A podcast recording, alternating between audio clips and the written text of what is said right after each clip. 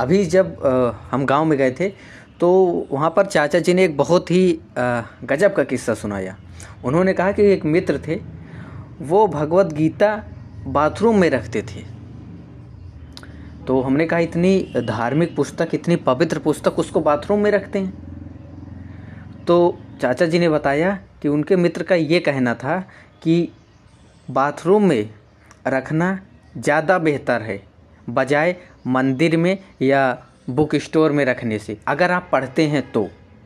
कहने का मतलब ये है कि वो ये चाहते थे कि लोग मंदिर में और जहाँ पे बुक्स अपनी रखते हैं, अलमारी में, वहाँ पे रखे तो रहते हैं, पर उसको कोई पढ़ता नहीं। तो वो चाचा जी ये कह रहे थे कि वो जित, जब बाथरूम में जाते थे, दस दस मिनट, पंद्रह मिनट जितनी भी देर बैठते थे, वो भगवत गीता को पढ़ते थे रेगुलरली पढ़ते थे कम से कम दस पंद्रह मिनट जितनी भी देर पढ़ते तो थे। भले बाथरूम में रख रहे हैं, कम से कम वो पढ़ तो रहे हैं। वहाँ पे रखने के कारण वो पढ़ तो रहे हैं। और लोग तो बस ऐसे सजा के रखे रहे रहते, उसको कभी खोलते ही नहीं, कुछ पढ़ते ही नहीं। तो सजा के रखने से क्या फ़ायदा? तो उनके मित्र का ये कहना था।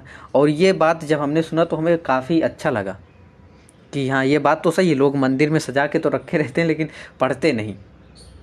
तो ज़रूर नहीं आप कहाँ रखें, कैसे करें, कहीं भी। बस हाँ ये है कि उसमें जो चीज़ें लिखी गई हैं, उसको पढ़िए, उसको अपने जीवन में अमल करिए, ये ज़्यादा ज़रूरी है।